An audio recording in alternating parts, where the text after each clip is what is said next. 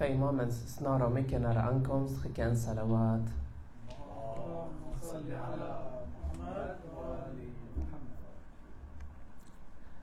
أعوذ بالله من الشيطان الرجيم بسم الله الرحمن الرحيم اللهم كن لوليك الحجة بن الحسن صلواتك عليه وعلى آبائه في هذه الساعة وفي كل ساعة وليا وحافظا وقائدا وناصرا ودليلا وعينا حتى تسكنه أرضك طوعا وتمتعه فيها طويلا برحمتك يا أرحم الراحمين السلام عليكم bröder och systrar i tro, rahmatullah barakat.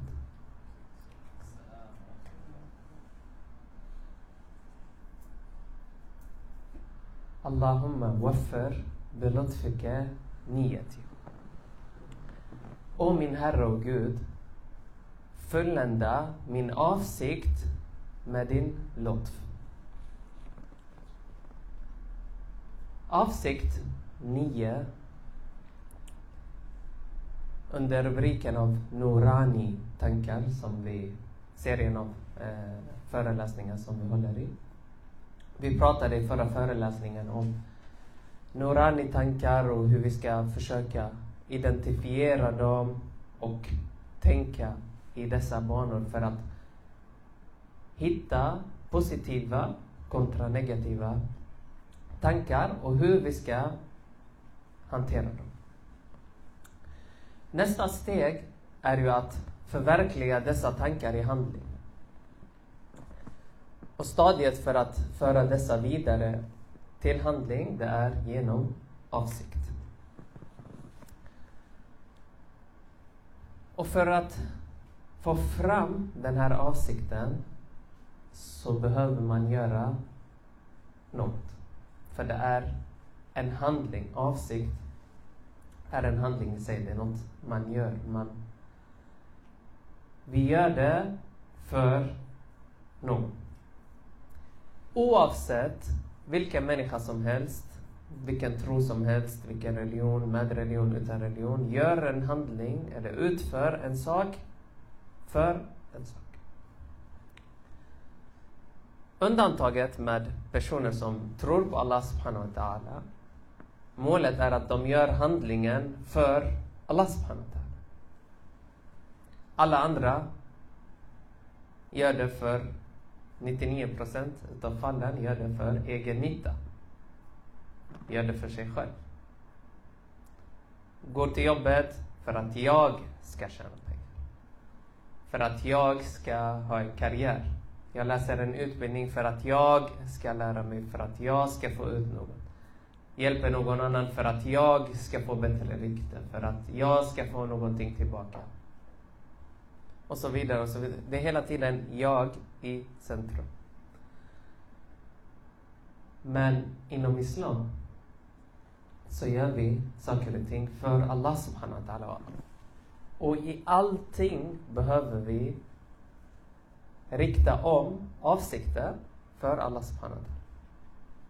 Det vi har växt upp med, det är att när vi ska utföra en bön eller fasta, att vi säger yttrar bokstavligt, eh, jag gör det här och det här, den och det, Qorbatan ilallah, Allah, Allahu Akbar. Det har blivit mer en eh, mening eller en formulering som man läser och säger och måste yttra, vilket även fiqhmässigt, man behöver inte yttra den alltså, med eh, läpparna och tungan inför bön, inför fasta. Utan nio är i qalb. Nio är i hjärtat. Till exempel om jag står och ber, jag behöver inte stå och säga jag ska be den här och den här bönen så här många rak'a, qurbatan ila Allah, Allahu akbar. Det här, nej, det här är inte avsikt. Det räcker att när du står, du vet vad du gör. Du vet för vem du gör, varför du gör om någon kommer och frågar dig vad, vad, vad gör du eller vad gör du för någonting och du säger utan att behöva tänka jag ber, jag ber för Allah subhanahu wa ta'ala för att komma närmare honom. Det är ju det som är avsikten. Och det här är inte begränsat till ibada. Utan allt i min vardag kan bli ibada. min sömn kan bli ibada. Att jag träffar mina vänner kan vara ibada. Att jag kollar på en film kan vara ibada. Med min nio, med min avsikt, varför jag gör saker och ting, för vem jag gör dem, kan jag göra det till ibada eller till något som avsläcker. Vad är ibada? Det är att jag dyrkar Allah subhanahu wa ta'ala. Varför? För att komma närmare Allah subhanahu wa ta'ala. Men om handlingen för mig bort och avlägsnar mig från Allah, eh, Allah subhanahu wa ta'ala, na'udhu billah, är det en handling som för mig närmare Gud? Nej. Varför? Vad är det som händer? Varför läser vi i Dua Mukarram Akhlaq, den här frasen som vi eh, öppnade föreläsningen med? Allahumma waffir bilutfika niyati. O min Herre och Gud, fullända min avsikt med din lutf. Varför fullända? Hur kan en avsikt fulländas? En avsikt kan attackeras. Och den kan attackeras innan avsikten görs. Den kan attackeras under avsikten och den kan attackeras efter att avsikten har gjorts. Hur då? Om vi tar innan, som vi nämnde, varför gör jag saker och ting? Jag gör det för att eh, jag ska få ett bra rykte. Eh, jag gör det för att folk ska tycka, åh, Amir, han eh, har den eh, vackraste rösten och han läser jättefint och därför han kommer hit och läser. Så jag kommer hit och läser för att folk ska tycka, wow vilken eh, vacker röst jag har. Om det är därför, det är långt ifrån att komma närmare Allah subhanahu Och vi har haft hela månaden Ramadan, den bästa programmet för vår själ för att upptäcka alla de här sakerna. För vem har jag fastat i 30 dagar? Är det för att eh, kollegorna ska tycka uh, wow vad starkt? Eh, hur kan du avstå från eh, mat och dryck så här länge? Inte dricka vatten? Eller är det för att eh, i ett år jag har längtat till de 30 dagar ska komma för att jag ska gå ner i vikt? För att jag ska tappa några kilo? Är det därför? Det finns många varför. Men det finns en varför som accepteras. Och det är för att komma närmare Allah Gud, jag gör det här för att närma mig dig. Jag går till jobbet för att få risk halal, för att göra dig nöjd, för att kunna försörja mig med de välsignelserna som du ger. Jag pluggar och går till skolan för att lära mig, för din skull, för att jag ska kunna ge nytta i samhället. Jag ska inte vara en börda i samhället. Jag sover för att kroppen behöver vila. Så att jag kan dyrka dig bättre, så att jag kan ha fokus under vardagen. Så att jag kan vara vaken och inte sova mitt i bönen. Och de här avsikterna förvandlar jag helt plötsligt timmar som vanligtvis slösas bort till timmar som går i dyrkan och för mig närmare Allah subhanahu För varför går jag annars till jobbet? Varför går jag och lägger mig? Att jag hela tiden ska ha den här varför gör att jag skapar en relation med Allah subhanahu för avsikten är inte till för att eh, man ska upprepa, att papegojor kan också göra det, upprepa fras eh, Eh, och säga ah, jag gör det här och det här för att komma närmare. Men eh, i själva verket, gör jag verkligen det för att komma närmare Allah subhanahu Om jag gör det verkligen för Allah subhanahu wa det ska komma från hjärtat. Och det ska inte vara den här formuleringen och punkt slut, utan den ska bygga en relation mellan mig och Allah subhanahu wa Jag ska veta varför jag gör saker och ting. På det sättet, jag blir inte naiv. Jag blir inte lurad. Jag vet varför jag gör saker och ting. Jag gör inte någonting bara för att någon annan gör. Jag gör det för jag vet varför och för vem jag gör en viss sak. Varför jag säger en sak. Varför jag skriver en sak. Varför jag yttrar mig på sociala medier. Och det är i alla frågor syskon. Det är inte bara i, när jag går till jobbet eller när jag sover. Nej, i allt i livet. I allt jag ska veta varför jag gör saker och ting. Här, om jag passerar attacken, att jag vet för vem jag gör, då kan jag råka ut för nästa attack. Under tiden jag utför handlingen. För även om ibland min avsikt från början var ren, för Allah subhanahu wa ta'ala, den kan komma att attackeras under handlingen som jag utför. Det betyder inte det är klart jag har utfört handlingen nu, jag är säker och trygg. Nej, nej. Vi sa innan, under och efter. Underhandlingen kan vara att du medan du gör det tänker Wow, vad duktig jag är. Kolla vilket eh, svar jag gav den där personen. Kolla hur jag tystade den här personen i det här eh, argumentet.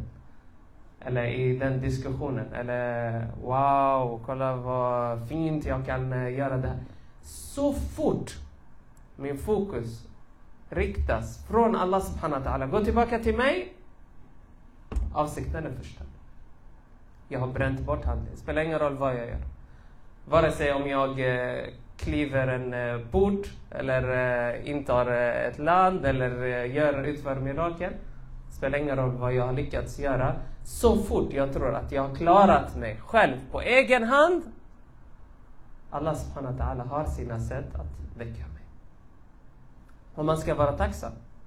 Om Gud verkligen vill att du ska komma tillbaka för att man har tagit ett snedsteg, man kommer få en örfil.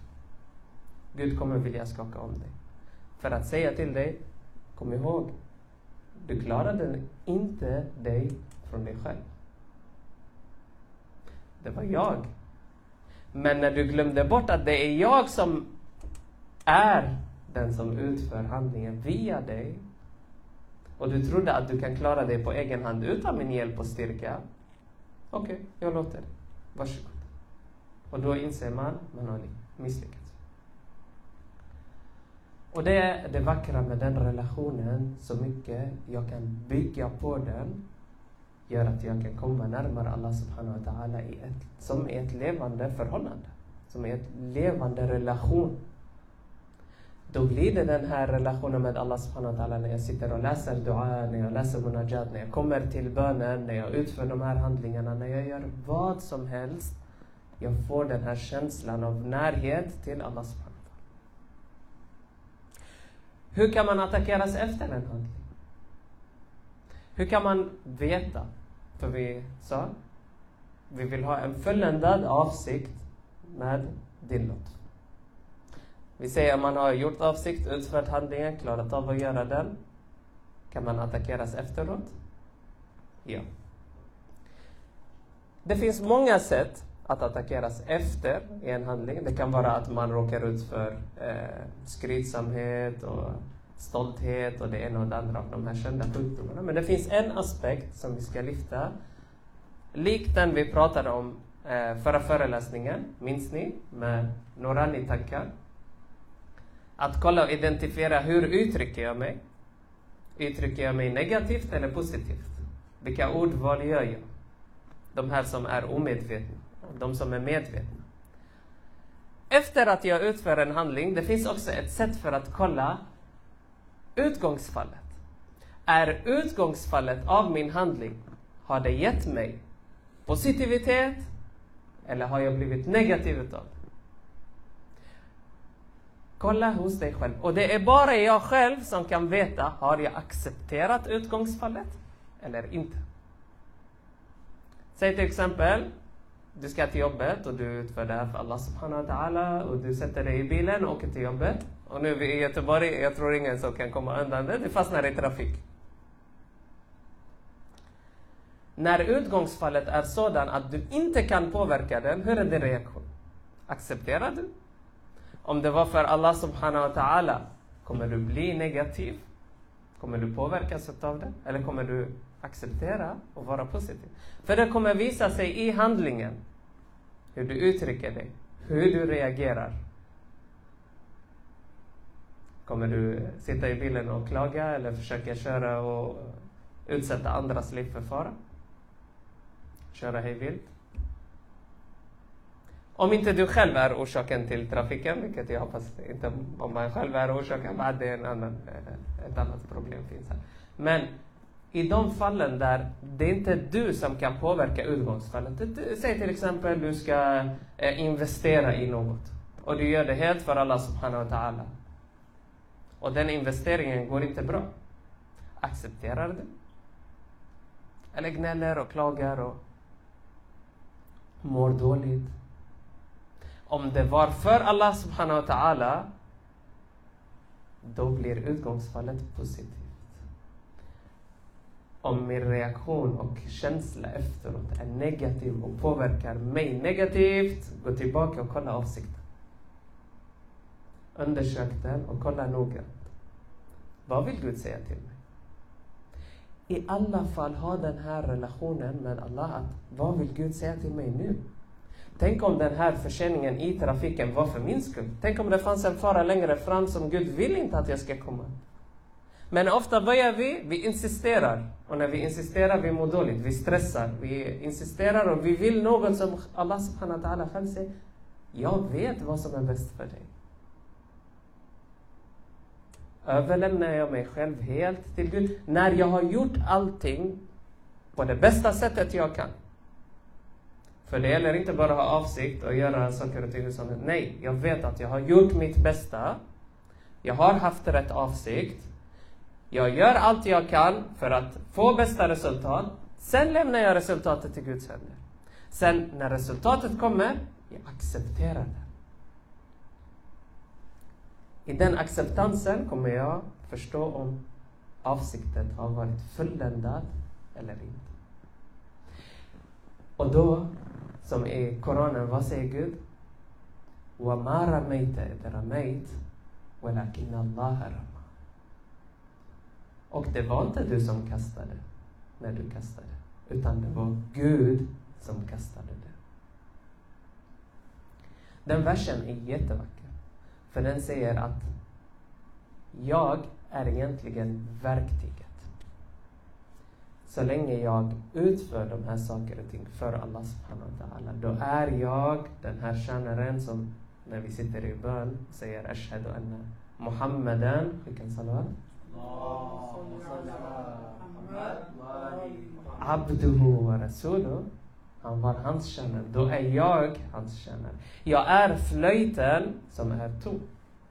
Som via mig, Allah subhanahu wa ta'ala, blåser och låter den här vackra melodin och ljudet komma ut. Men om jag själv vill vara det här instrumentet och spela upp de här noterna på mitt eget sätt, så som jag vill, nej, gå och gör hur mycket du vill, spela vilka noter du vill det här ljudet kommer inte vara det här vackra ljudet som Allah subhanahu wa ta'ala vill ska komma. Och Gud har sina vägar för att låta detta blottas. Och för alla. Vi ser vardagligen, vi stöter på och ser saker och ting som kan chocka, saker och ting som kan förvåna oss. Saker och ting som blottas. Och vad lovar Allah subhanahu wa ta'ala? Sanningen kommer alltid att plockas fram. Vare sig om det är nu, idag eller imorgon. Så kommer sanningen att visa sig. Och med det här rena avsikten så tar vi dessa kliv och steg, steg till Allah subhanahu wa ta'ala och varje dag blir en dag där jag vaknar och inser alla möjligheter som Allah subhanahu wa ta'ala har gett mig och välsignat mig med för att komma närmare honom. Hela månaden Ramadan har varit en träning inför det. Inte att månaden Ramadan är slut, hejdå, och nu vi väntar till nästa Shah Ramadan. Nej. Redan nu börja förbereda och planera för Laylatul Qadr för nästa kärn. För nästa år. Annars i, dua, i dua och farväl, vi ber och säger Gud förläng mitt liv till nästa Shahr Ramadan. Varför säger vi det? För att vi ska få de här möjligheterna och längre tid att komma närmare Allah subhanahu wa ta'ala. Komma till hans bjudning. närma oss honom. Och vi ber Gud att hjälpa oss rengöra våra avsikter och komma närmare honom med dessa stabila steg inshallah och hjälpa oss gå på denna raka väg. För den är svår. Och Allah subhanahu wa ta'ala har gjort den svår för att den ska vara vacker. Och som vi nämnde, vad finns vackrare än det som Zainab salam sa det efter vad hon fick se och accepterade. För det spelar ingen roll vad utgångsfallet blev i Karbala, så var det vackert. Det var ingenting som stressade upp henne eller gjorde henne negativ eller fick henne må dåligt. För avsikten innan, under och efter Mara eitu illa Jamila. Jag såg inget annat än vackert. Varför? För det är du. Det du genomför genom mig, det är du. Det som spelas upp är du. Hela den här teatern, hela den här eh, hur ska man säga, scenen, showen är uppspelad, regisserad, designad av dig. Och vem vackrare än dig finns att designa och du är den vackraste designen utav dem alla. Så vi ber Allah subhanahu wa ta'ala påskynda imamens snara och mycket nära ankomst. För vår avsikt är att vara hans tjänare och komma närmare honom via Baqiyatullah, är hans kvarleva. Och vi avslutar med det bästa som finns, en salat ala Muhammad och Ali Muhammad.